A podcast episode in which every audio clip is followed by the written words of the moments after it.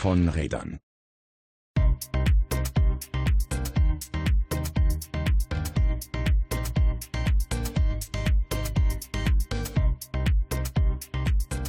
Willkommen zurück bei Von Rädern.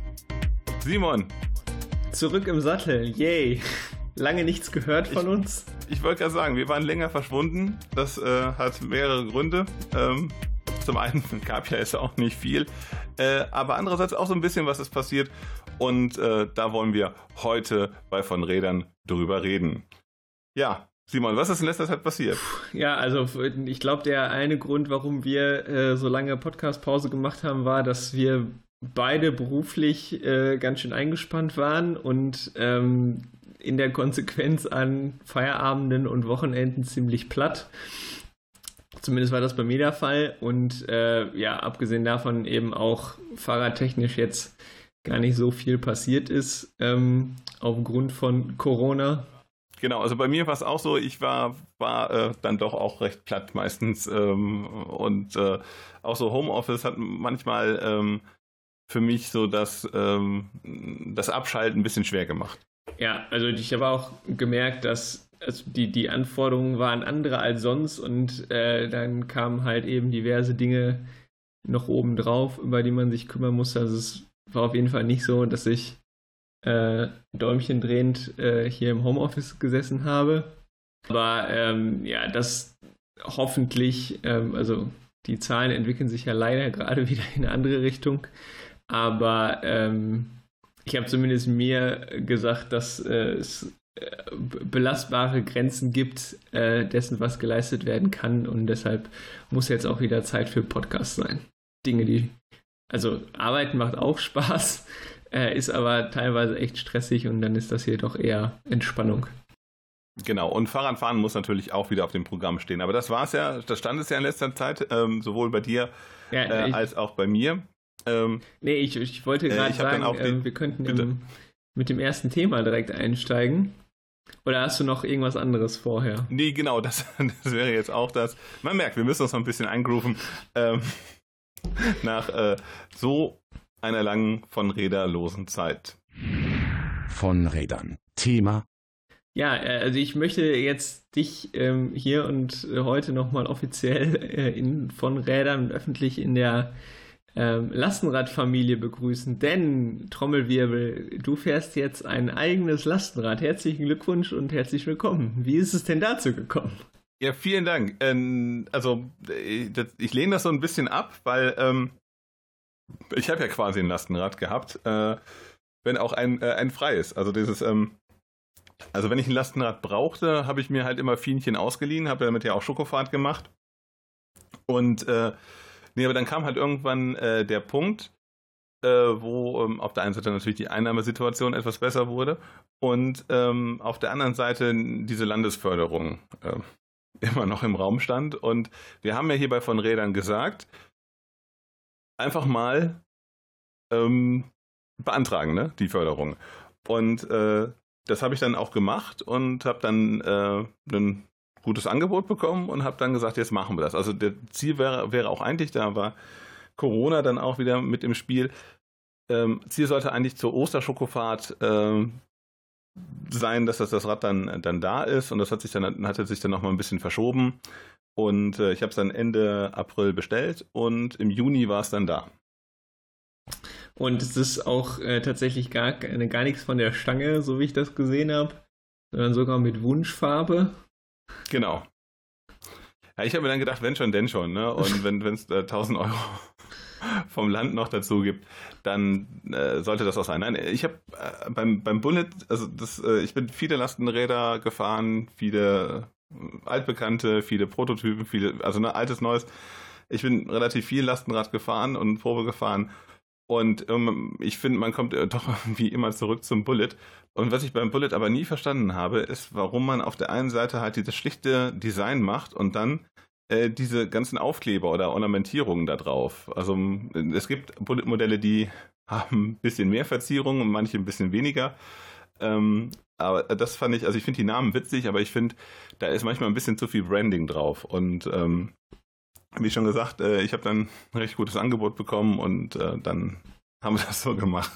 Und jetzt ist es auch rot, aber dunkler, richtig? Genau, dunkler Rot und matt. Ah, okay. Also das, das wirkt schon nicht schlecht. Ähm, und äh, natürlich auch schon der Klassiker, die ersten Schrammen sind, schon drauf. Ähm, was die, ist erst, die erste ist immer am ärgerlichsten, aber ich, ich kann dir versprechen, es kommen noch ein paar dazu. Ja, auf jeden Fall. Es sind auch seitdem noch mal ein paar dazugekommen. Das ist auch einfach, also am Ende des Tages ist es ein Gebrauchsgegenstand und ich finde generell bei Fahrrädern, ich finde das immer ganz schlimm, wenn die nicht gefahren aussehen. Ja, also. Also gerade ein Lastenrad, ne? Ja, ich, ich habe ähm, bei meinem just ähm, auf meiner letzten größeren Tour, kommen wir gleich auch noch zu, die 10.000 Kilometer in drei Jahren voll gemacht. Äh, mit Respekt. meinem Rad und ähm, ja, also da kommen noch ein paar Schrammen dran. Das ist nicht zu vermeiden, vor allen Dingen, wenn man dann auch noch Sachen transportiert. Ähm, genau, aber also, dafür ist es halt eben Gebrauchsgegenstand und äh, unser gemeinsamer Freund Julian äh, ist ja mal irgendwann dazu übergegangen, von jedem, der eine Schramme in sein Rad fährt, das Ganze signieren zu lassen. Und unter dem Motto, ja, das sind halt äh, keine Schrammen, das ist Patina und Erinnerung. Und dann hat das Ganze schon wieder einen anderen Charme. Ja, auf jeden Fall. Also bei mir hat sich das relativ schnell erledigt, weil ich ähm, äh, einer Komoot-Strecke nachgefahren bin, äh, die dann auf einmal in den Wald führte und äh, dann äh, wurde das Gefälle immer stärker und ähm, der Schotter immer gröber. Ja, genau. Und da lag das Rad dann halt irgendwann auf der Seite und dann, äh, also wie schon gesagt, das ist das ist jetzt, also es ist richtig jetzt abgehakt, ne? So, weil da ist jetzt nicht eine Schramme drin oder eine Macke, sondern da ist schon da ist schon richtig, äh, richtig Hast du denn wenigstens den, den Lackstift ähm, in, in deiner Wunschfarbe noch mit dazu bekommen, um so Kleinigkeiten dann zu flicken? Oder ist das Nein, direkt? Also, das äh, habe ich, hab ich auch einfach nicht vor. Nein, also wie schon gesagt, am Ende ist es ein Gebrauchsgegenstand und ähm, ne, also auch die, die Ladefläche sieht schon aus wie Sau. Äh, also, ne, also man, wenn man was transportiert, dann, dann ist es halt so, ne? Ja. Nee, aber von daher, äh, aber alles gut. Äh, ich bin, bin äh, super zufrieden und ähm, ja. Jetzt nur noch damit unterwegs. Ja, aktuell schon, weil es das Flyer, das muss auch mal langsam äh, nochmal, ähm, ja, wie soll ich das sagen? Äh, also da müssen wir eine Überholung äh, notwendig. Also da sind die Komponenten, die ja von Anfang an nicht ganz so Premium waren, jetzt äh, an einem Punkt angekommen, wo ähm, dann da auch mal der Austausch ansteht. Also Beispielsweise, beispielsweise die Bremse vorne, die ist, die ist einfach durch. Die ist auch, glaube ich, undicht äh, äh, und die Bremsleistung ist sehr, sehr stark vermindert. Von daher, ähm, genau, das, das ist ja das nächste Projekt, irgendwie mal, dass das Flyer wieder fit machen. Ähm, aber im Augenblick bin ich halt wirklich viel mit dem Lastenrad unterwegs. Es, es macht ja auch Spaß. Also, das ja, volle Pulle. Abgesehen. Und, und, es fährt sich eben auch, also ich meine, das ist ja am Bullet so das Coole, es fährt sich halt wie ein Fahrrad. Ja. Das klingt jetzt trivial, aber das ist halt schon, äh, das ist jetzt irgendwie kein Dreirad, durch, mit dem du durch kein Drängelgitter oder so durchkommst. Ne? Genau. Und äh, der, ähm, ähm, na, also der, dieser, dieser E8000 Motor, der entkoppelt dann auch voll, ähm, wenn du normal unterwegs bist. Also du kannst das Ding auch wie ein normales Fahrrad fahren. Ein schweres Fahrrad halt dann, aber ähm, das ist schon, das ist schon alles ganz cool. Dafür immer mit Kofferraum dabei. Ja, was da Fluch und Segen zugleich ist. Kommen wir gleich zu. genau. Genau, denn, denn, du hast ja jetzt öfter mal so äh, Kurzurlaub gemacht, so Bikepacking-mäßig. Ähm, Habe ich bei Instagram gesehen. Wie kam es denn dazu? Also, äh, ist das, äh, bist du dem Trend gefolgt oder hast du auch so ein inneres, inneres Verlangen gehabt, äh, einfach mal rauszukommen? Nee, also ich glaube, das war ja eine, eine Mischung aus beiden. Also dieser the, the Hype is real quasi. Ähm, ich glaube, dass ähm, jetzt gerade auch in Corona-Zeiten ähm, dieses äh, alleine oder in Haushaltsgröße äh, zu zweit ähm, Radfahren und das möglicherweise auch über längere Strecken oder mehrere Tage ja eigentlich die einzige Möglichkeit war, um ähm, in irgendeiner Form mal rauszukommen, beziehungsweise was die äh, Corona-Einschränkungen halt eben auch zugelassen haben. Und äh, ich glaube, deshalb ähm, gab es da tatsächlich äh, gerade zu Beginn des Lockdowns nochmal so einen Boom. Und ähm, ich habe halt gemerkt, dass klar, im, im Job war viel zu tun und so, aber es war halt immer möglich, mal irgendwie einen Tag äh, oder zwei ähm, doch dann mal frei zu machen und äh, oder am Wochenende halt. Und habe dann halt so ein paar Eintagestouren oder eine beziehungsweise zwei Mehrtagestouren ähm, halt gemacht, äh, wo ich dann gemerkt habe, so es reicht allein schon halt mal einen Tag ähm, rauszukommen und äh, ja sich aufs Rad zu setzen. Und der ähm, Vorteil, also was heißt Vorteil, also der der äh, Twist bei beim Bikepacken ist ja, dass man damit den äh, jetzt auch in aller Munde äh, Gravel-Rädern ähm, fährt, also quasi Rennräder, die eben auch aufgrund von Reifenbreite und ähm, Geometrie und so halt für Wald- und Schotterwege gemacht sind, dass man eben nicht mit dem Rennrad entlang der Landstraßen unterwegs sein muss, sondern eben auch querfeldein fahren kann und halt dadurch auch relativ schnell sehr naturnah unterwegs ist, wo sonst halt niemand unterwegs ist. Und da habe ich zum Beispiel eine Tour zum, zum Hermannsdenkmal gemacht ähm, an, an einem Tag und äh, bin dann auch relativ früh losgefahren und habe dann das Hermannsdenkmal, also auf der ganzen Tour sind mir in Summe vielleicht 20 Leute begegnet ähm, und auch oben am Hermann war es echt leer. Ähm, das hat sich äh, schon gelohnt, da auch so ein bisschen seine Ruhe zu haben, was halt tatsächlich dann so Kurzurlaubsfeeling war, einfach mal einen Tag raus, bisschen ähm, durch die Natur radeln und so. Das hat schon Spaß gemacht. Und das Coole ist ja, glaube ich, wenn man so einen Tag frei, äh, also sich auch einen Tag frei nehmen kann. Unter der Woche ist das alles eben auch ähm, noch eine recht einsame Veranstaltung. Ähm, äh, mein Bruder hatte mir letztens erzählt, er macht das jetzt auch, dass er dann irgendwie mal freitags frei nimmt oder donnerstags und dann so eine Tour macht, weil am Wochenende kannst du das meist knicken. Also es sind halt viele Leute unterwegs und unter der Woche hast du halt schon noch so den, den Luxus halt dann, äh, dann auch wirklich irgendwie alleine zu fahren. Ist das auch deine Einschätzung oder deine Erfahrung? Ja, also auf jeden Fall. Man merkt, ähm, also ich habe eine Mehrtagestour gemacht, deshalb dann auch, also ich meine, so eine Eintagestour, dafür braucht man jetzt nicht unbedingt viel Gepäck. Ähm, aber eine Tour von äh, Münster bis nach Flensburg in vier Tagen, wobei ich von ähm, Paderborn aus gestartet bin und dann über Hildesheim, Hamburg und Kiel gefahren bin. Äh, und Gut, teilweise, also äh, Lüneburger Heide oder so ist dann sowieso nicht so viel los, aber auch ähm, entlang der üblichen, tatsächlich auch ja teilweise gut frequentierten touristischen Radrouten war es echt leer und halt auch selbst in den Städten und so ähm, merkt man schon, dass unter der Woche doch auch weniger los ist als ähm, an den Wochenenden auf jeden Fall.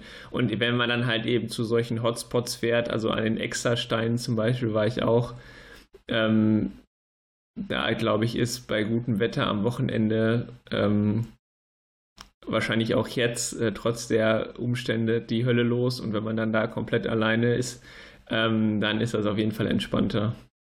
Ich mag das selber auch viel lieber, muss ich ehrlich sagen.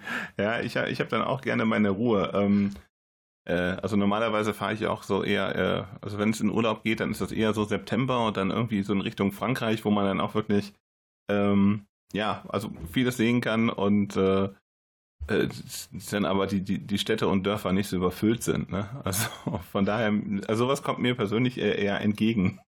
Ja, auf jeden ähm, Fall. Aber apropos, der Hype is real. Ähm, ich habe gesehen, äh, du hast äh, ähnlich wie ich in eine, in eine Hängematte investiert.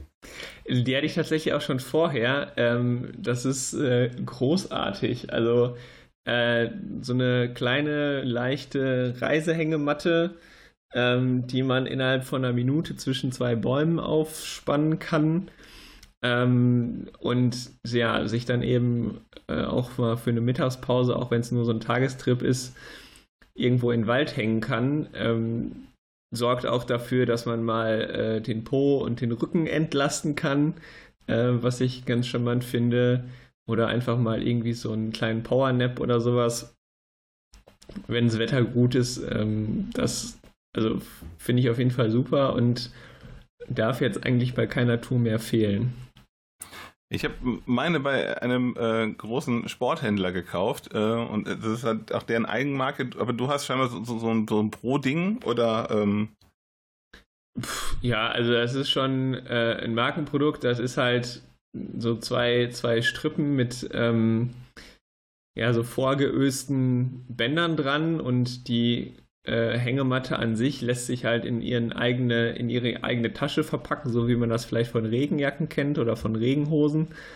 Und ja, die ist tatsächlich relativ klein und leicht. Äh, und ähm, wie gesagt, passt halt in so eine Bikepacking-Tasche auch rein und ist halt relativ einfach ausgepackt. Und gerade wenn man irgendwie mal eine Rast machen will und vielleicht nicht äh, die nächsten zehn Kilometer weiterfahren will, um die nächste Bank oder so oder den umgekippten Baumstamm zu finden, um sich mal hinzusetzen und zwar nicht auf den Sattel, äh, finde ich, ist das eigentlich eine ganz gute Idee, weil zwei Bäume oder eine Laterne oder ein Straßenschild und ein Brückengeländer oder so äh, findet man eigentlich immer und ähm, das ist echt ganz gut, um mal eine Pause zu machen. Ja, und wenn man da schön so ein bisschen schaukelt, dann das, ne, mit, mit so ein bisschen Bewegung, das ist schon, das ist schon, äh, das ist schon Lebensqualität. Auf jeden Fall. Ja, aber also wie schon gesagt, die, die, äh, die Hängematte, äh, ein, ein wichtiges Utensil beim, beim Bikepacking. Ähm, wir sind ja so ein bisschen serviceorientiert. Wie würde man denn beim Bikepacking anfangen? Also würde man, geht man jetzt so äh, in den, in den ähm, Outdoor-Ausstatter und kauft sich dieses ganze Ortliebzeug oder äh, kann man auch klein anfangen? Äh, Wo fängt Bikepacking an? Man kann auch klein anfangen. Also ich glaube, erstmal ist wichtig, den, den Unterschied zwischen Bikepacking und Radreisen zu erklären, wobei da, glaube ich, auch die, die Übergänge fließend sind. Ähm, also ich glaube, das, was viele halt auch kennen, kennen, ist halt so das klassische Radreisen. Man hat halt so ein Trekkingrad, ähm, klemmt sich hinten Gepäckträgertaschen dran, äh, vielleicht noch das Zelt hinten quer drauf, möglicherweise unten am Vorderrad auch nochmal Taschen. Und, ähm, und, ganz wichtig, vorne die Lenkertasche. Die Lenkertasche, genau, äh, wo dann oben in der Klarsichthülle die Fahrradkarte drin ist. Genau. ähm, das ist so das, das klassische Radreisen, der Nachteil, wenn man das so sehen will, kommt natürlich darauf an, was für ein Ziel man hat, äh, ist halt, dass man damit relativ langsam ist, beziehungsweise eingeschränkt in, oder die, die Fahrdynamik des Rades ist relativ eingeschränkt, weil halt die Taschen ähm, einen tiefen Schwerpunkt haben, äh, meistens halt ja auch äh, viel Gepäck dabei ist und so und das schränkt dann eben auch die Routenwahl ein, wo kann ich herfahren äh, und wo nicht. Und äh, Bikepacking ist quasi das, also ich glaube, das haben auch mal wieder Amis schon vor 30 Jahren erfunden. Äh, einfach äh, Offroad ähm, mit dem Rennrad zu fahren und dann eben halt möglichst äh, minimalistisch zu packen. Und ähm, die äh, Taschen dafür ähm, sind halt eben darauf ausgelegt, das sind dann zum Beispiel so Rahmentaschen, die man ins Rahmendreieck reinmacht, ähm, was eben dafür sorgt, dass der Schwerpunkt nah am, am Rad ist und ähm, dann eben auch so Lenkerrollen oder die berühmte Arschrakete, ähm, wie so eine Satteltasche heißt. Ähm, das sorgt halt dafür, ähm, erstens, dass, also klar, der Platz ist begrenzter, als wenn man jetzt mit Gepäcktaschen fährt, ähm, aber eben auch äh, die Fahrdynamik des Rades ist halt nicht so eingeschränkt. Äh, und man kann halt eben auch andere Wege fahren. Man kann auch mal einen Single Trail fahren.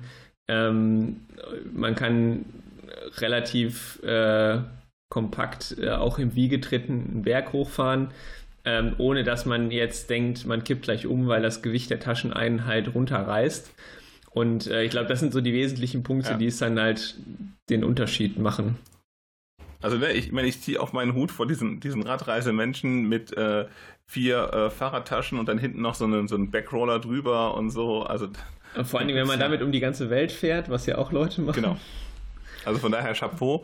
Aber das ist halt schon, äh, wie schon gesagt, äh, die Grenzen sind auf der einen Seite zwar fließend, aber auf der anderen Seite sind es halt schon nochmal zwei verschiedene äh, Modi richtig. Ne? Also, ähm, genau, also der das Ganze ins Extreme ist, äh, artet dann aus in sowas wie Transcontinental Race zum Beispiel. Das ist so ein ähm, ja, Langstrecken-Ultra-Cycling-Rennen. Ähm, das ist dann quasi die Extremform davon. Äh, das geht, glaube ich, über 4000 Kilometer quer durch Europa. äh, wo die Leute halt wirklich dann das Allernötigste mit einem Biwaksack und so dabei haben. Natürlich auch äh, eher weniger schlafen und mehr fahren, weil es darum geht, möglichst schnell anzukommen.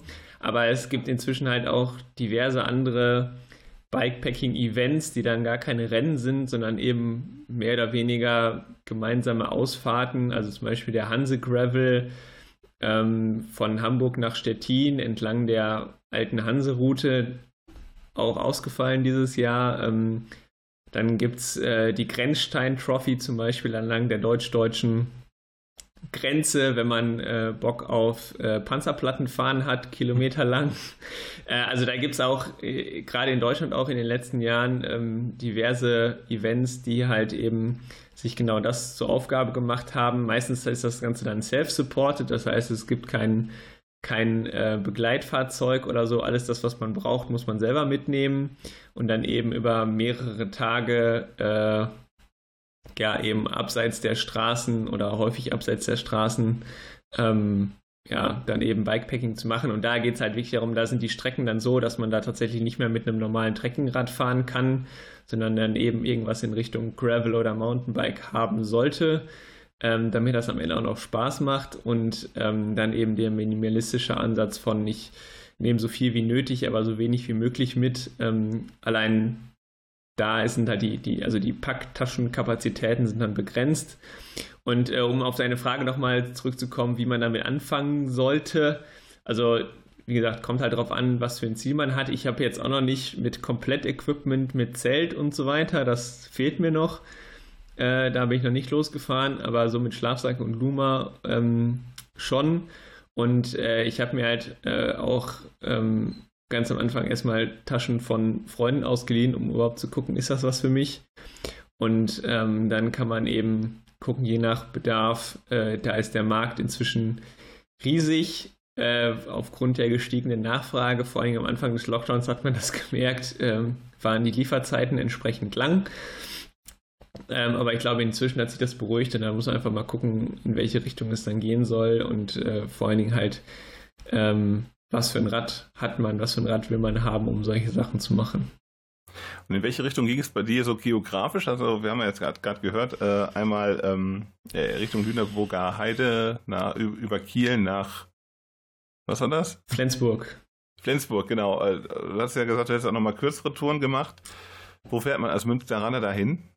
Äh, also ich habe, ähm, klar, also im Münsteraner Umland äh, ist es tatsächlich relativ schwierig, Strecken mit überwiegend Schotter- oder Waldwegen zu finden, weil doch relativ viel ähm, Asphalt dann doch dazwischen ist.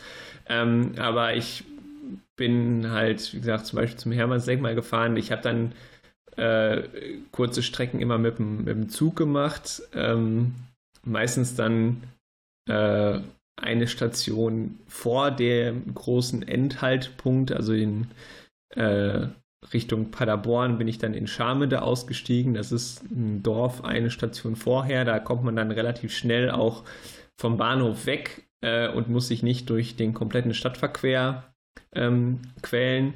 Und ähm, ansonsten, also nächste Woche wollte ich ähm, äh, eine Drei-Seen-Runde fahren im Sauerland äh, vom, äh, von Soest aus, äh, auch da wieder mit dem Zug hin und dann ähm, zum Möhnesee, äh, dann zum Sorpesee, zum Hennesee und wieder zurück zum Möhnesee. Die und also NRW. ja, ja, genau. Also das tatsächlich. Ja. da äh, wobei halt eben, gerade wenn man eben sagt, ich, ich bin auch mal abseits der normalen Radrouten unterwegs und das geht halt mit einem Gravelrad, dann kommen da auch echt schöne äh, Touren bei raus. Ähm, auch, wie gesagt, die Tour zum Hermannsdenkmal oder Externsteine. Äh, ich hatte dann auch mal äh, Lust, ein paar Berge zu fahren, weshalb ähm, dann von hier aus der Teutoburger Wald ähm, am, am nächsten dran ist, äh, weil sonst ist ja hier auch alles flach.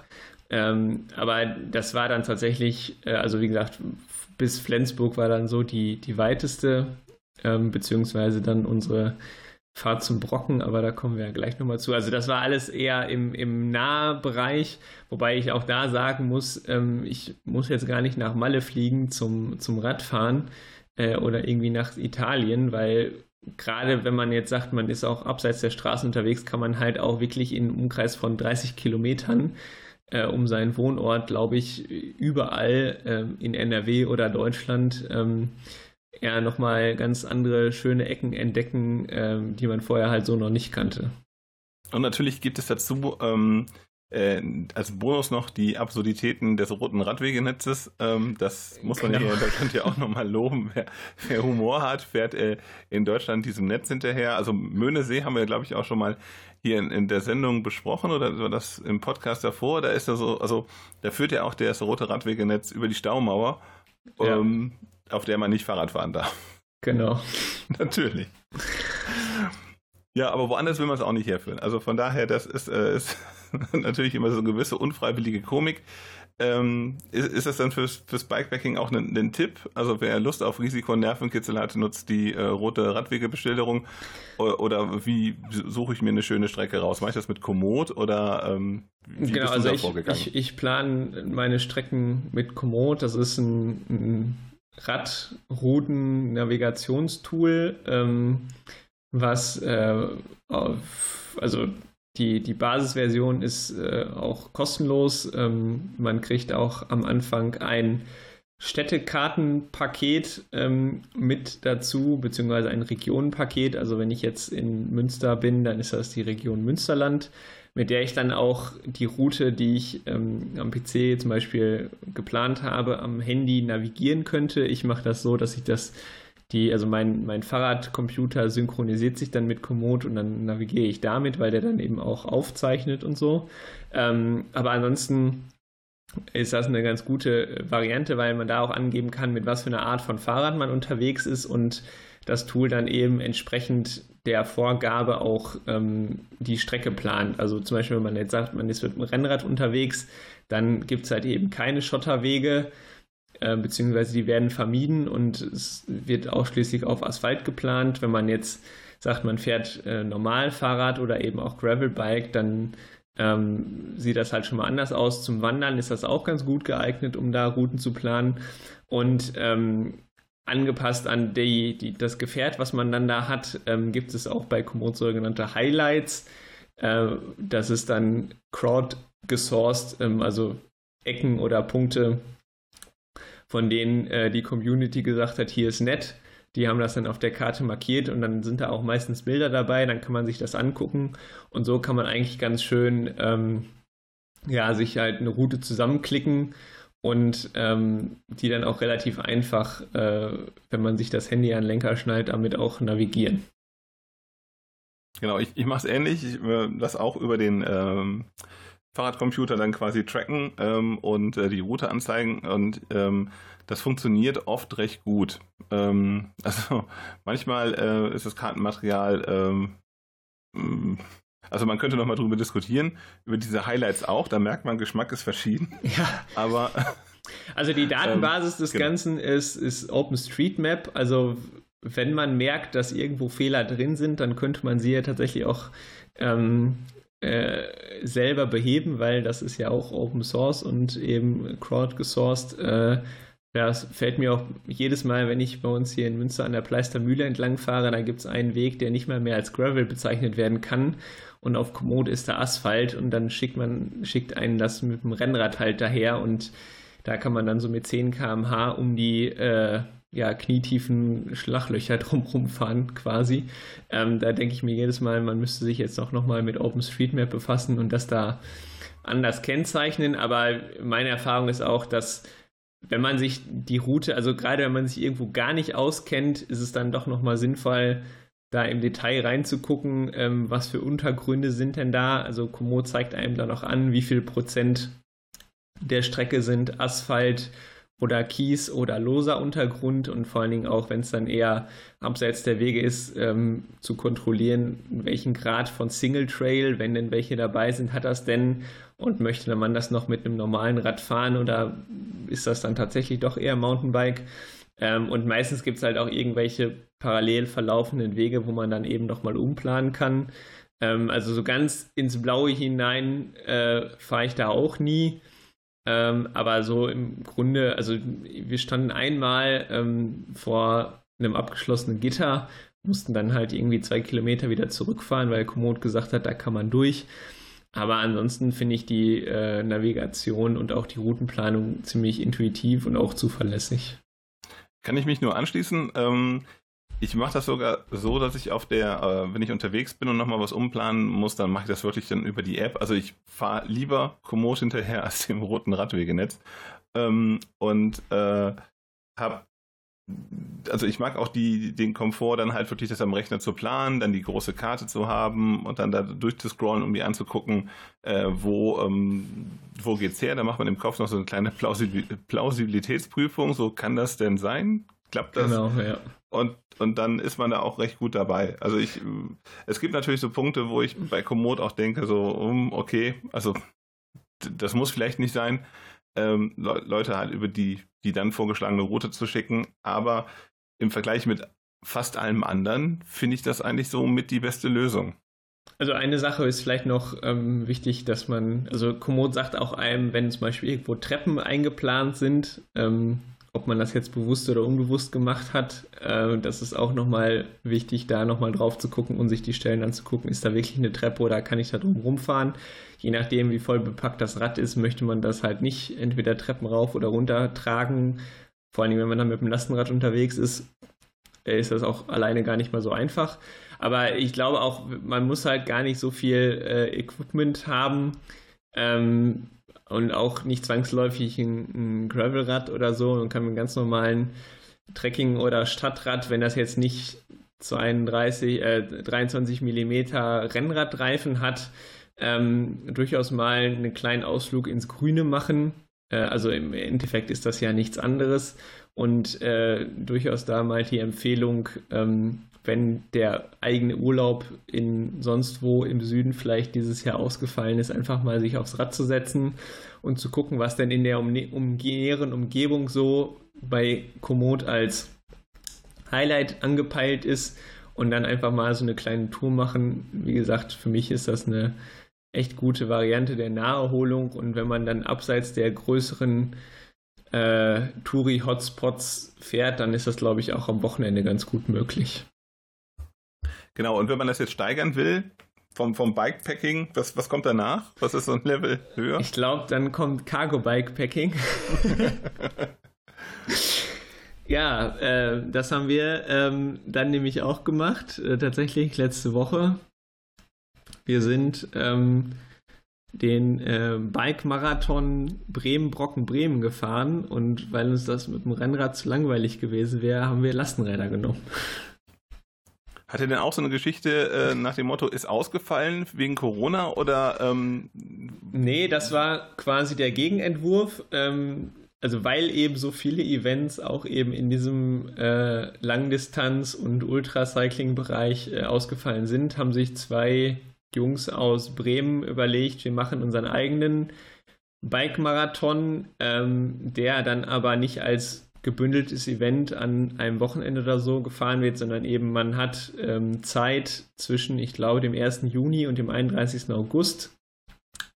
Die haben äh, einen Streckenvorschlag zur Verfügung gestellt und haben gesagt, vom Bremer Weserwehr auf den Brocken rauf zum Gipfel und wieder zurück. Ähm, das ist die Strecke und ähm, dann gab es halt, da gibt es verschiedene Wertungen. Also das eigentliche Ziel ist, es ist auf Rennrad ausgelegt und das Ziel ist halt so schnell wie möglich zu fahren. Äh, in Summe sind das 510 Kilometer mit ähm, 2600 Höhenmetern ungefähr. Ähm, also schon mal was, wo man jetzt als Normalsterblicher denkt, das fahre ich doch nie im Leben am Stück. Ähm, ich glaube, Stand jetzt ist die Rekordzeit bei 15 Stunden irgendwas. Ähm, Respekt. Für diese Strecke, also das muss man sich mal überlegen, das ist ein Schnitt von 34 km/h.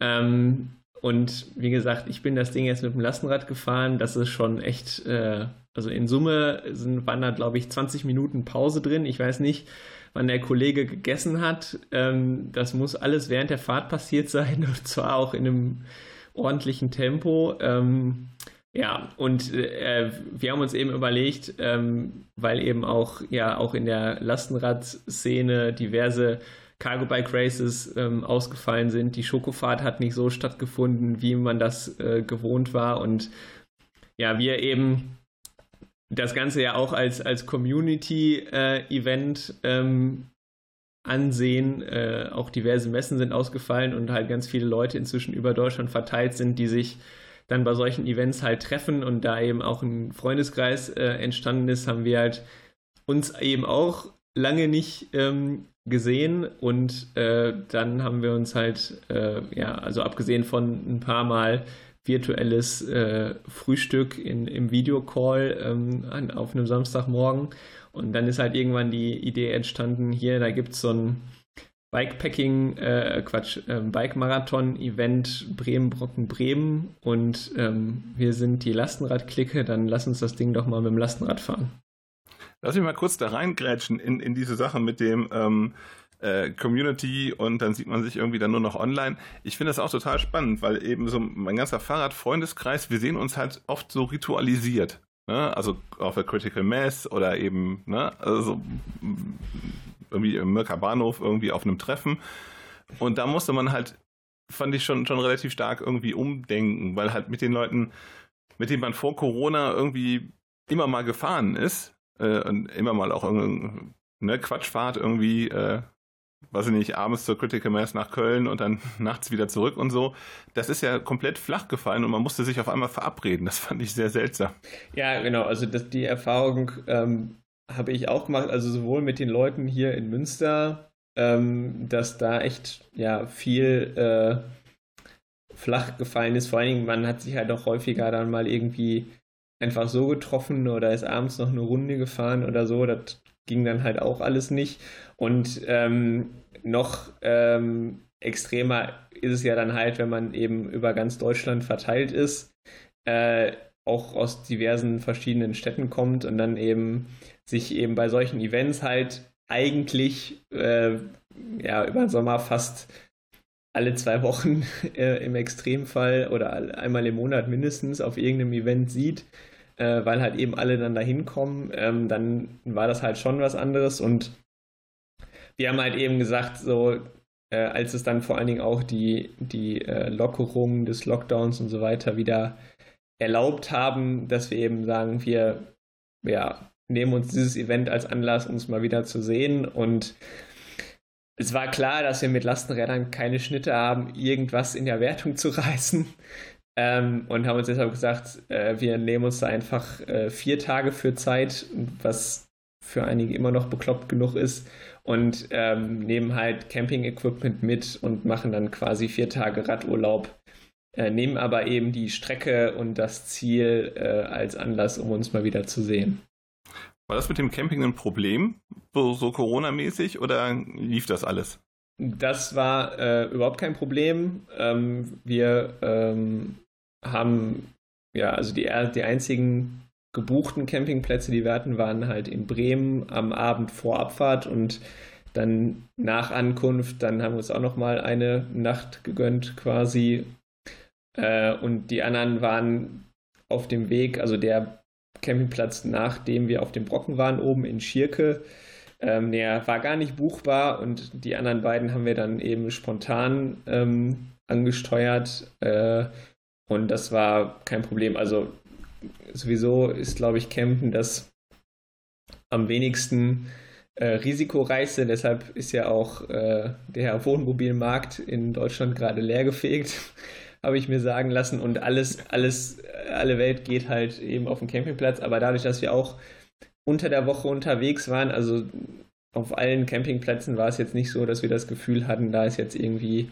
High Life. Äh, wir hatten viel Platz, unsere Ruhe. Ähm, jedes Mal ein, ein, Waldsee dabei, wo man auch nochmal zur Abkühlung reinspringen konnte. Das war echt schön. Also es war kein Problem. Und dann eben in den ähm, Räumlichkeiten äh, war dann zum Beispiel eben auch äh, in den Sanitäranlagen eben Maskenpflicht, ähm, bis man sich dann eben vom Waschbecken äh, die Zähne geputzt hat und die waren eben auch abgesperrt, sodass halt immer nur jedes zweite zugänglich war und so. Also das hat eigentlich ganz gut funktioniert.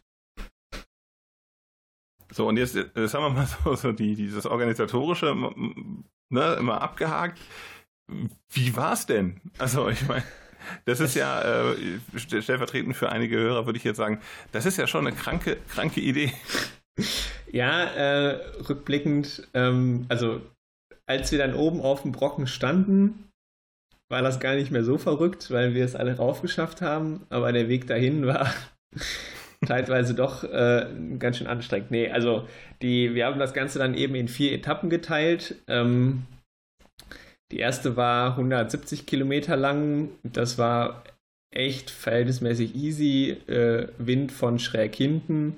Ähm, die sind relativ einfach so weggerollt. Ähm, der zweite Tag war dann eben inklusive Aufstieg zum Brocken. Und äh, da muss man halt schon sagen, ähm, also rückwirkend, äh, rückblickend betrachtet, hätte ich jetzt keinerlei Ambition mehr, da nochmal mit einem 8 Kilo Rennrad hochzufahren, weil der Anstieg da ab Werningerode sind 27 Kilometer, nur bergauf. Äh, Im Schnitt hat er irgendwie 4 oder 5 Prozent Steigung, ähm, aber mit so 14 Prozent Rampen drin. Scheiße. Und äh, am Anfang äh, ist das halt noch an der, an der Landstraße entlang.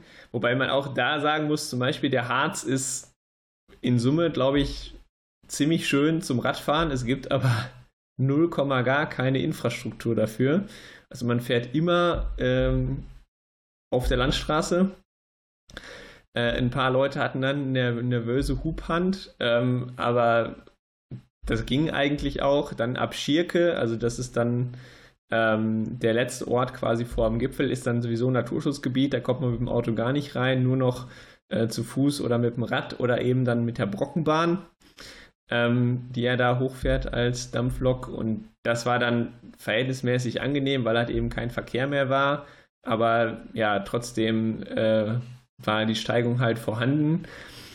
Ja, also ich habe äh, 2 Stunden 20 äh, für den Gesamtanstieg gebraucht, was mir hinterher auch gar nicht so ähm, lang vorkam, aber es war halt schon echt anstrengend, dann mit einem Gesamtsystemgewicht von ja, knapp über 100 Kilo mit eben Lastenrad und äh, Campingzubehör und so. Also wir hatten schon aufgeteilt, wer nimmt Werkzeug, wer nimmt Kocher, wer nimmt Zelt und so, damit das ungefähr gleich aufgeteilt war. Ähm, ja, aber das war schon im kleinsten Gang ähm, dann da im, im Slalom äh, die, die Wege hochfahren ein bisschen anstrengend. Aber äh, die Aussicht oben auf dem Gipfel hat dann für einiges entschädigt, auf jeden Fall. Ja, und wie war die Abfahrt? Also ist das so eine Abfahrt, wo man sagen kann, so ja, cool, oder ähm, ist das dann eher, äh, also es gibt ja auch Abfahrten, die dann ein bisschen nervig sein können, äh, je nachdem, wie viel Gefälle man da hat. Nee, also das war auch echt super, wobei ich glaube, der wesentlichste Punkt sowohl am Brocken als auch auf der gesamten Tour war, wir hatten schweinemäßig Glück mit dem Wetter. Ähm, es war den ganzen Tag, äh, an allen Tagen super sonnig. Ähm, mit mittleren Temperaturen im, irgendwo zwischen 24 und 26 Grad oder so. Ähm, also man konnte entspannt in kurzen Klamotten fahren, ohne jetzt komplett gegrillt zu werden. Und ich glaube, das war auch für den Anstieg echt gut, weil wenn man dann damit so 5, 6 km/h äh, zwei Stunden lang den Berg hochkurbelt und dann 38 Grad die Sonne auf einen drauf scheint, dann hätte man da weniger Spaß mit. Genauso wenig wie wenn es halt in Strömenden geregnet hätte.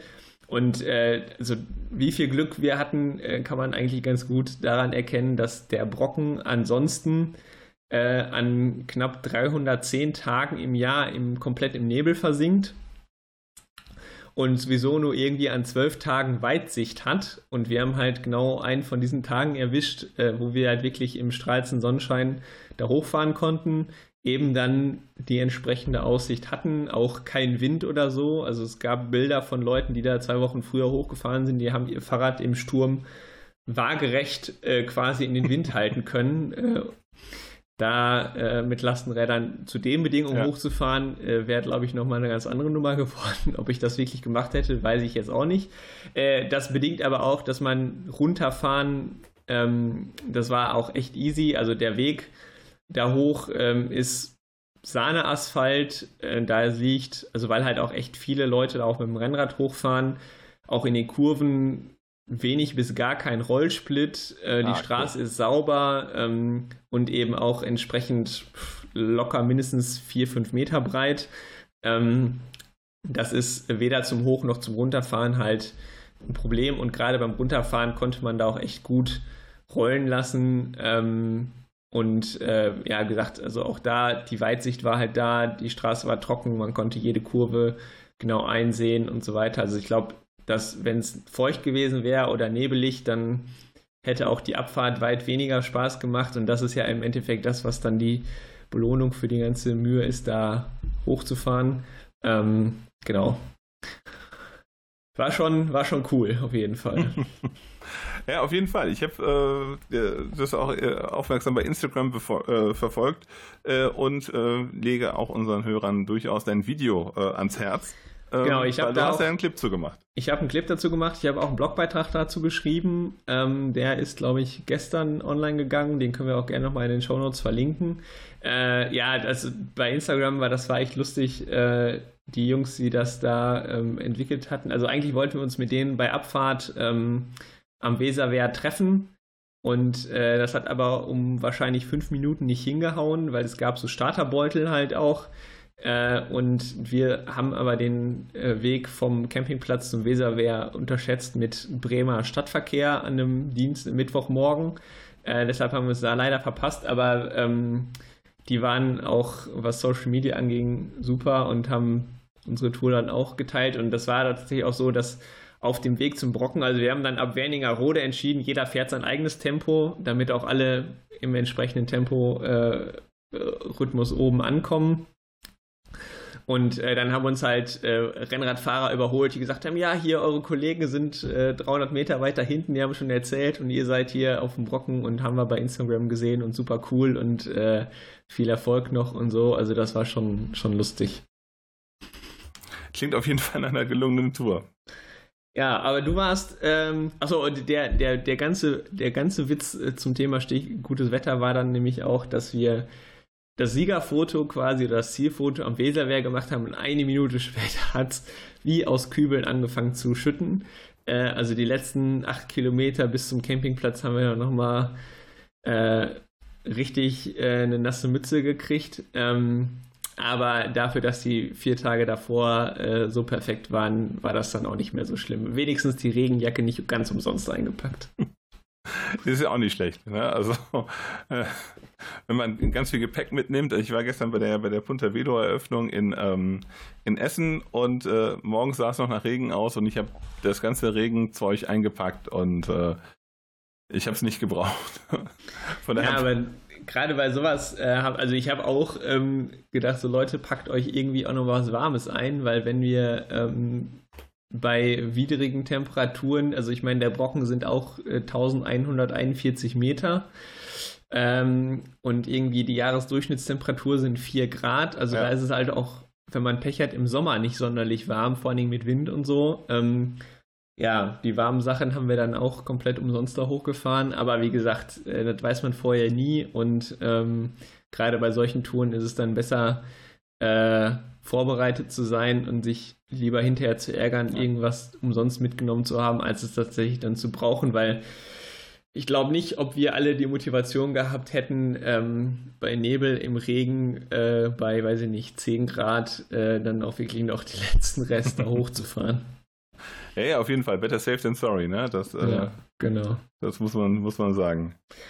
Aber du warst auch mit dem Last unterwegs, äh, auch in den Bergen, aber äh, nicht so hoch. Du warst genau, im ich, Sauerland. Genau, das war so eine ähnliche äh, Genese. Nein, eigentlich nicht. Ich habe, ähm, ich hatte dann irgendwann gemerkt, dass ich doch irgendwie mal eine Woche Urlaub brauche und habe dann relativ kurzfristig äh, eine Woche Urlaub eingereicht und äh, habe mir dann sonntags überlegt, so eigentlich könntest du mal wieder ins Sauerland fahren. Also es ist so, so eine Strecke, Wuppertal, Finnentrop, fahre ich ganz gerne. Ähm, das ist dann äh, hier, na, also schön Bahntrasse mäßig, also jetzt nicht für die, für die ähm, Bikepacking-Leute, die, die Gravel fahren, sondern das ist wirklich, das ist äh, eigentlich alles Asphalt gewesen, mehr oder weniger, ja, zwischendurch ein bisschen Schotter, aber äh, genau, also von, von Wuppertal dann nach, ähm, nach Remscheid und dann nach Marienheide, dann ähm, äh, zum Biggesee und dann in Zug. Das war so der Klassiker. Und dann habe ich gedacht, so, nee, also eigentlich mit dem Zug fahren möchte ich aktuell vermeiden. Dann äh, und ich dachte ja, wenn du schon mal da bist, könntest du ja auch diesen Sauerlandradring fahren. Und dann habe ich dann gedacht, dann, dann nimmst du dir irgendwo ein Zimmer für zwei Nächte und machst das dann halt so. Dann fährst du dahin, fährst den Sauerlandradring und fährst dann wieder zurück. Und ähm, das hat dann relativ gut geklappt. Äh, auch der, der alte Klassiker mit dem Last-Minute-Hotelzimmer äh, heutzutage unter der Woche hat äh, einen guten Preis ergeben. Und ja. Das ist, das ist echt ein Vorteil. Ja, auf jeden Fall. Und, und da war halt auch nichts los. Also da war wirklich, ähm, äh, also das, das fand ich auch ganz gut. Da war halt der, der Hund begraben.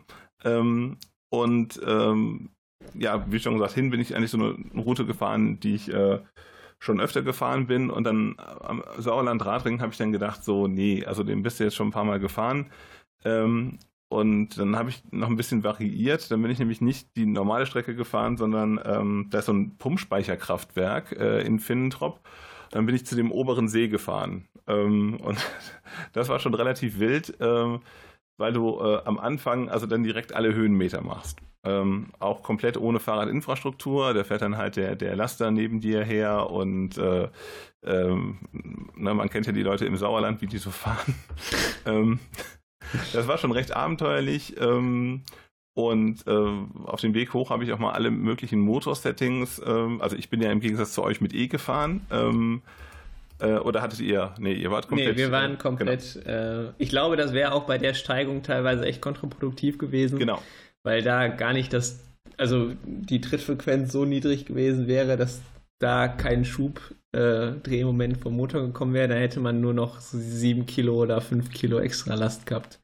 Plus wir hatten halt auch nicht so die ähm, äh, äh, Sicherheit, dass wir wirklich an jedem Campingplatz auch dann entsprechend die Akkus mhm. wieder hätten vollladen können, sondern wir haben gedacht, wir fahren das mit reiner Muskelkraft. Ist auch fürs Gefühl am Ende besser. ja, für, für, mich hätte das dann trotzdem keinen Abbruch getan, weil ähm, ich äh, dann, dann da hochgekurbelt bin und habe dann äh, zwischendurch auch immer mal diesen, also man kann ja äh, bei dem E8000 Motor über eine App äh, dann die Unterstützungsstufen nochmal äh, nachjustieren. Ähm, äh, da habe ich mal alles durchprobiert. Ähm, aber das war halt schon, ne, so irgendwie dann, dann da hochzukurbeln, ähm, war schon, ja, hart ist jetzt übertrieben, aber das war schon, das war schon wild. Und ähm, von da aus dann ähm, habe ich dann gedacht, dann, dann bleib direkt oben und fahr äh, so über den Höhenrücken in Richtung Eslohe. Das ist so die nächste größere Stadt.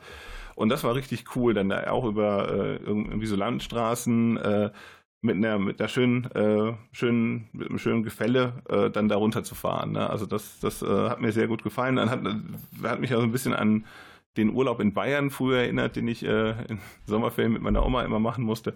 Äh, also halt man muss gar nicht weit wegfahren. Es ist schon, das ist, ist halt hier auch in, äh, in der Region recht schön. Und das ist ja auch noch so ein, so ein Teil von dem Sauerland-Radring, ähm, der, der ganz cool ist, dann von Eslo weiter nach Schmallenberg.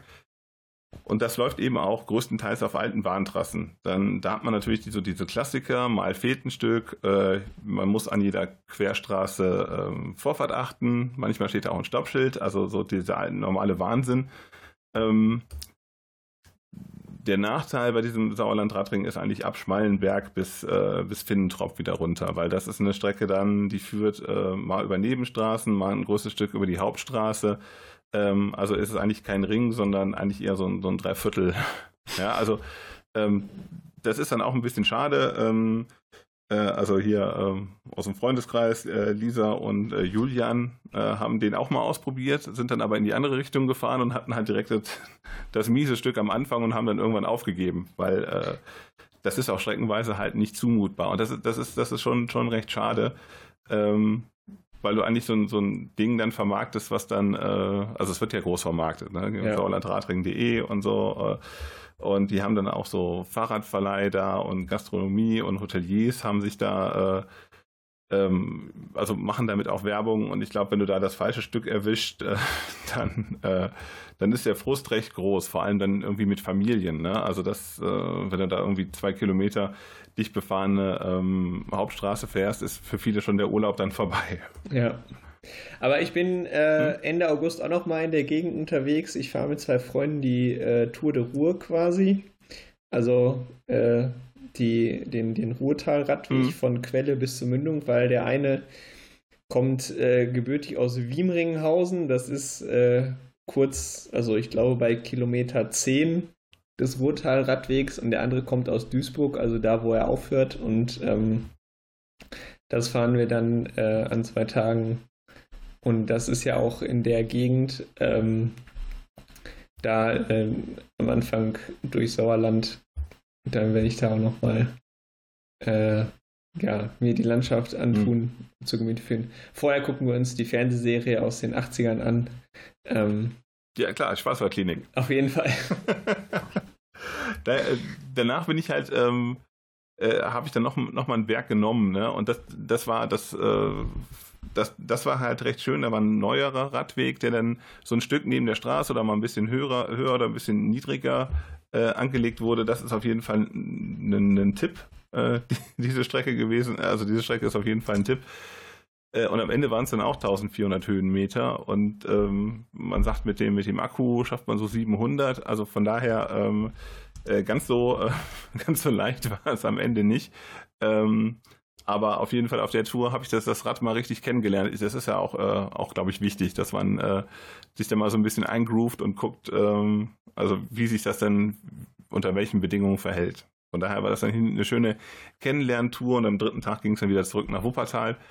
Und da habe ich, ähm, also da war eben auch so eine, so eine 14 oder 15 Prozent Rampe drin.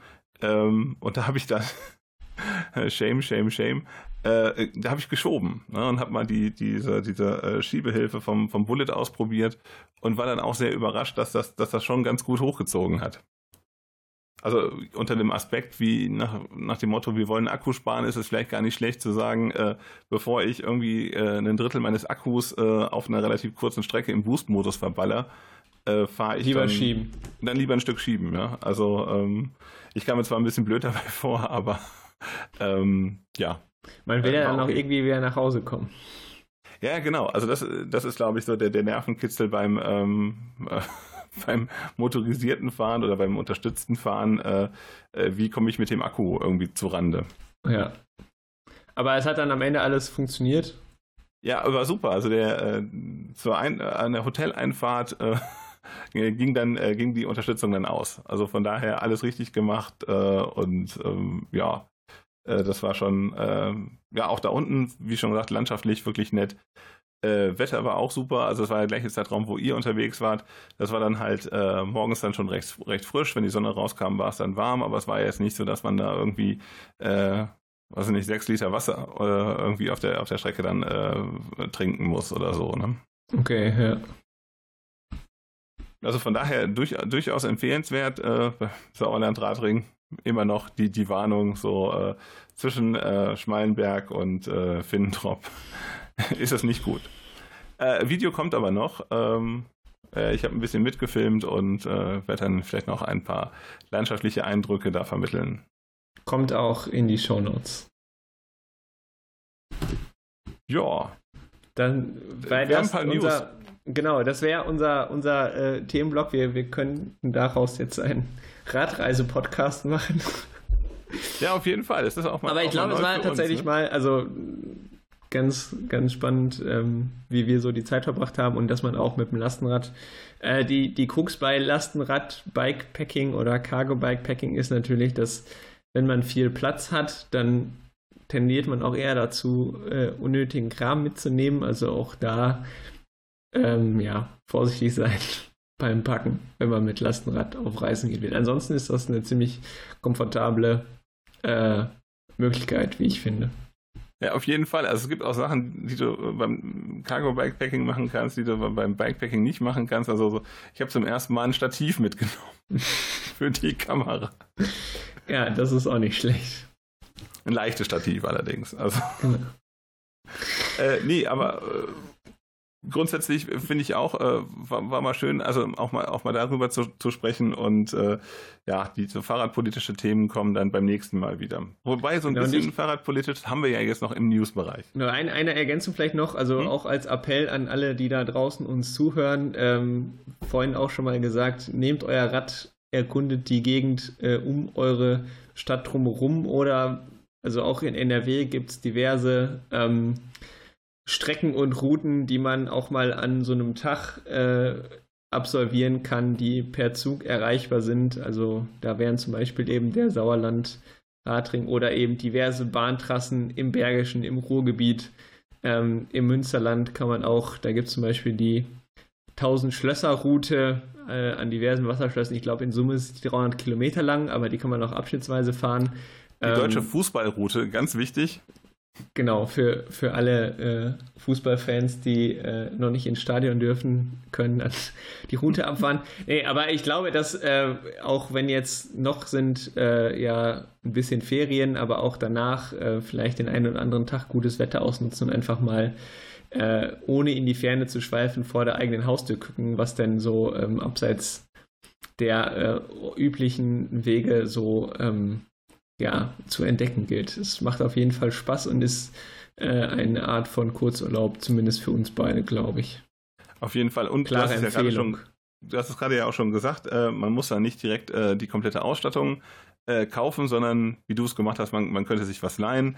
Äh, man kann aber auch einfach sagen, hier ähm, ne, irgendwie zwei äh, Packtaschen an Gepäckträger und das war's äh, verschiedene ADFC-Stellen beispielsweise äh, leihen die auch aus äh, an Mitglieder. Also da gibt es äh, auch Möglichkeiten, das, das günstig zu machen. Und ne, Camping ist ähm, mit Fahrrad und Zelt sowieso spottbillig aber auch irgendwie so eine, so eine Pension beispielsweise, ähm, wenn man jetzt nicht irgendwie größte Ansprüche hat, kann man da auch irgendwie für 40 Euro oder so übernachten. Also das ist alles möglich und äh, man muss halt auch nicht direkt in die Vollen gehen, was Ausstattung und Übernachtungsqualität angeht. Wenn man mal zwei Tage ähm, dem Corona Virus entfliehen will, ist es ja nicht. Aber wenn man mal was anderes sehen will, weil ich glaube, das ist äh, in, der, in der heutigen Zeit äh, Gold wert. Ja, und zumal also bei so einem Tagestrip, äh, da braucht man ja fast gar kein Gepäck, also vielleicht ein bisschen Flickzeug, wenn man überhaupt, wenn man da doch mal einen Platten hat. Ansonsten äh, reicht auch irgendwie ein Turnbeutel, wo man nochmal eine Regenjacke reinpackt. Ähm, das kann man ja meistens auch spontan erkennen, ob es denn dann tatsächlich regnen soll oder so. Und Verpflegung, ähm, die Gastronomie ist ja zwischenzeitlich äh, auch wieder offen. Da kann man dann auch unterwegs was essen. Ganz wichtig natürlich Maske einpacken, sowohl wenn man mit dem Zug irgendwohin anreist, als auch dann irgendwo mal ähm, sich ein Getränk oder eine Mahlzeit gönnt, äh, nehmt die mit und setzt die auf, da wo es nötig ist.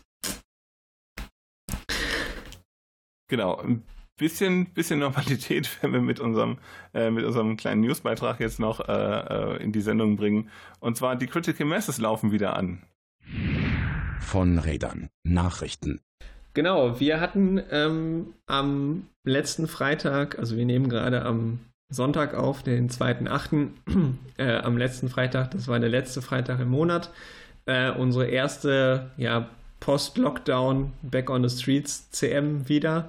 Ähm, Hamburg ist wieder gefahren im großen Stil. Äh, Berlin, glaube ich, auch. Äh, Wuppertal fährt nächste Woche, erster Freitag im Monat, auch wieder. Ähm, Köln war auch unterwegs. Genau, Köln war auch unterwegs. Und ähm, ja, die äh, A, die, also es war ja sowieso immer ähm, wichtig, Rad zu fahren. Äh, das haben ja auch diverse Leute in vielen Städten genutzt. Ähm, aber eben nicht in der äh, großen Menschenansammlungsmasse und ähm, gab viele Ideen, das dezentral zu machen oder virtuell. Zum Beispiel die Critical Mass Kiel hat das getan. Äh, jetzt geht es aber wieder tatsächlich los. Bei uns waren es über 60 Leute, irgendwie 64 oder so, ähm, die eben auch, äh, also wir hatten äh, die, ähm, äh, sag schon, die Corona-Regeln äh, mhm. wurden offensichtlich von äh, der Critical Mails Wuppertal ähm, ent, entliehen äh, oder kopiert. Mhm. Ähm, die hatten da was ganz Gutes zusammengestellt.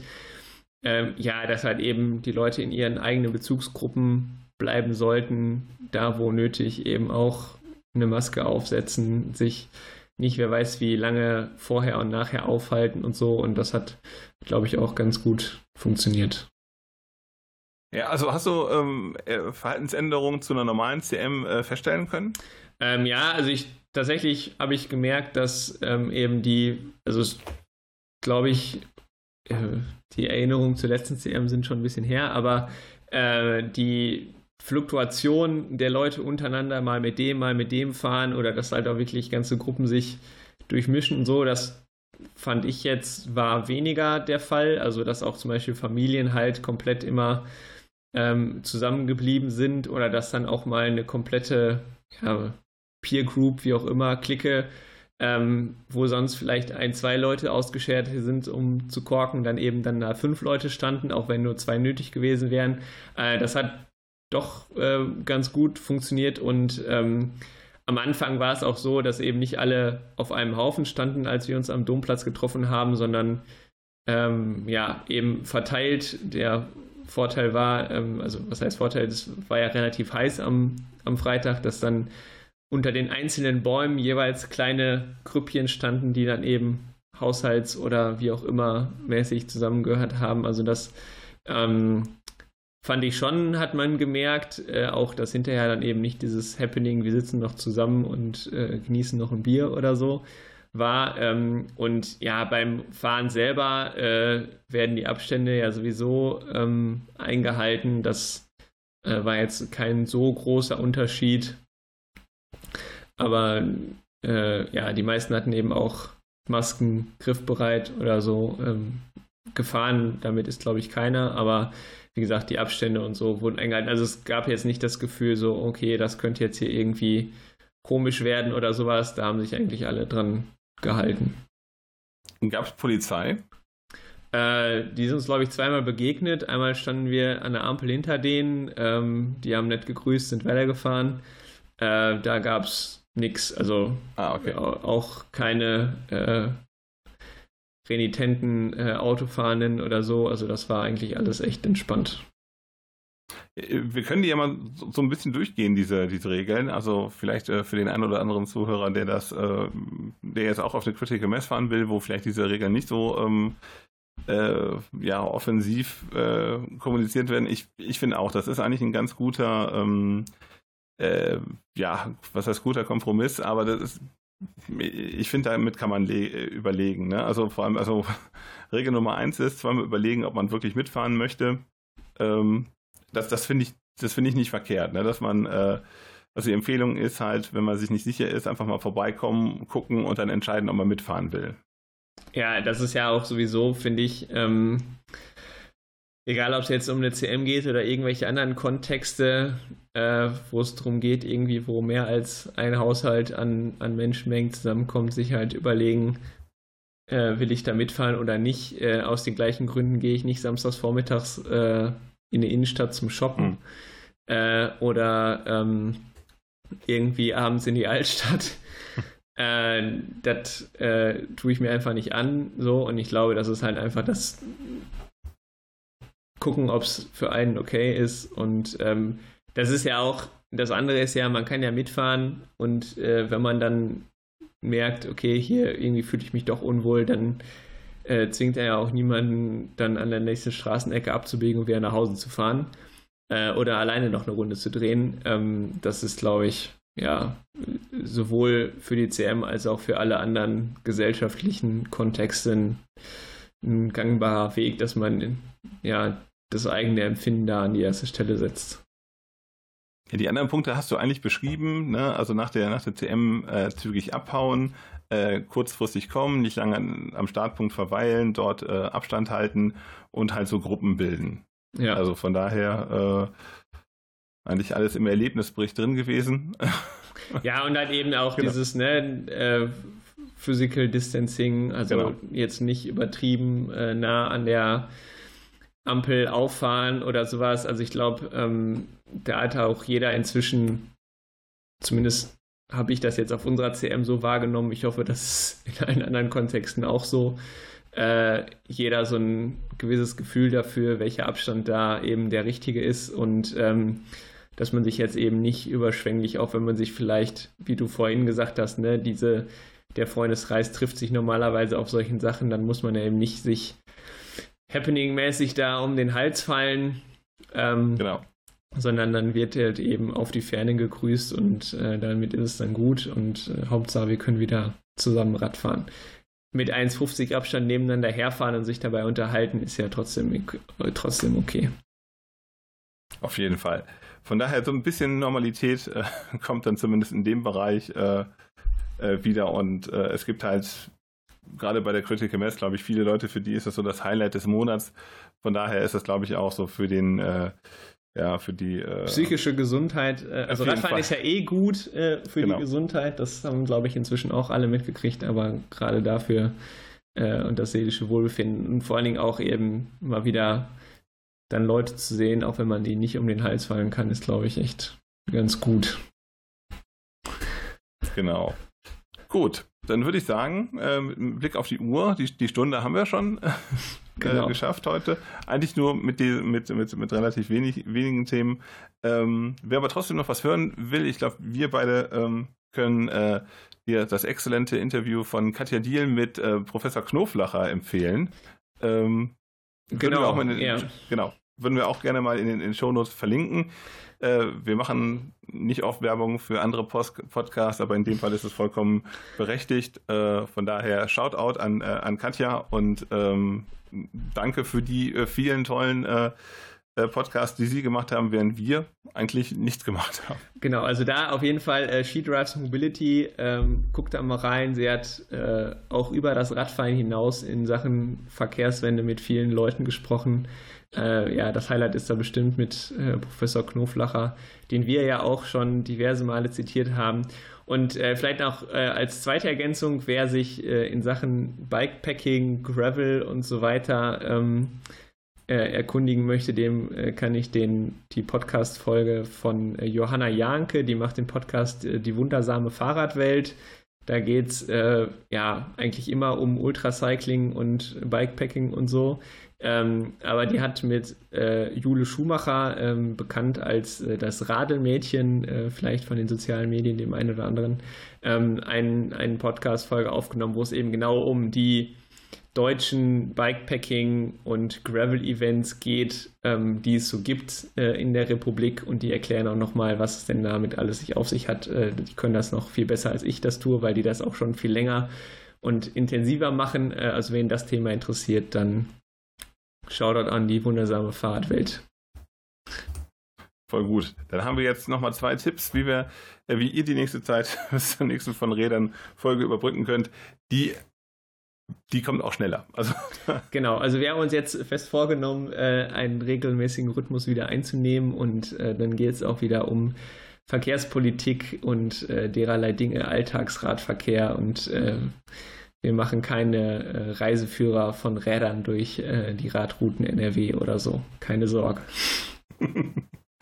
Gut. Wenn man jetzt dir weiterhin folgen möchte über diesen Podcast hinaus, wie kann man das machen, Simon? Äh, das kann man äh, auf pedalkultur.blog. Ähm, da sind auch die äh, von mir bereits erwähnten Artikel einmal zu der Brockentour und dann auch einmal zum Fahrradsommer, wo ich noch ein bisschen zusammengestellt habe, welche anderen Touren ich gemacht habe. Ähm, da gibt es auch alle Links äh, zu den anderen Plattformen, YouTube, ähm, Twitter, Facebook äh, und so weiter, ähm, ist da alles zu finden. Dich findet man auf äh, zahnradler.de im Web und bei Twitter bei äh, unter @talradler. Äh, bin ich aber in letzter Zeit nicht so aktiv. Von daher, den Podcast gibt es weiterhin äh, auch bei Twitter und zwar äh, von Rädern mit AE1 äh, und natürlich bei allen Podcast-Portalen. Äh, unter anderem ja, äh, Spotify sind wir vertreten, bei Apple Podcasts und in der Mediathek von NR Vision.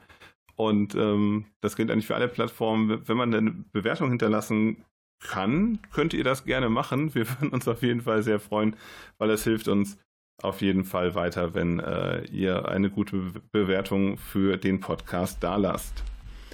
Genau, dann würde ich sagen, äh, machen wir den Sack zu. Ähm, ab nächsten Mal wieder Radverkehrsthemen äh, und äh, genießt die sonnige Zeit. Ähm, dreht mal eine Runde äh, in der näheren Umgebung und äh, vor allen Dingen bleibt gesund, setzt eine Maske auf, da wo es nötig ist. Und äh, genau, wir sehen uns dann zum nächsten Podcast, der nicht wieder vier Monate auf sich warten lässt. Bis dann.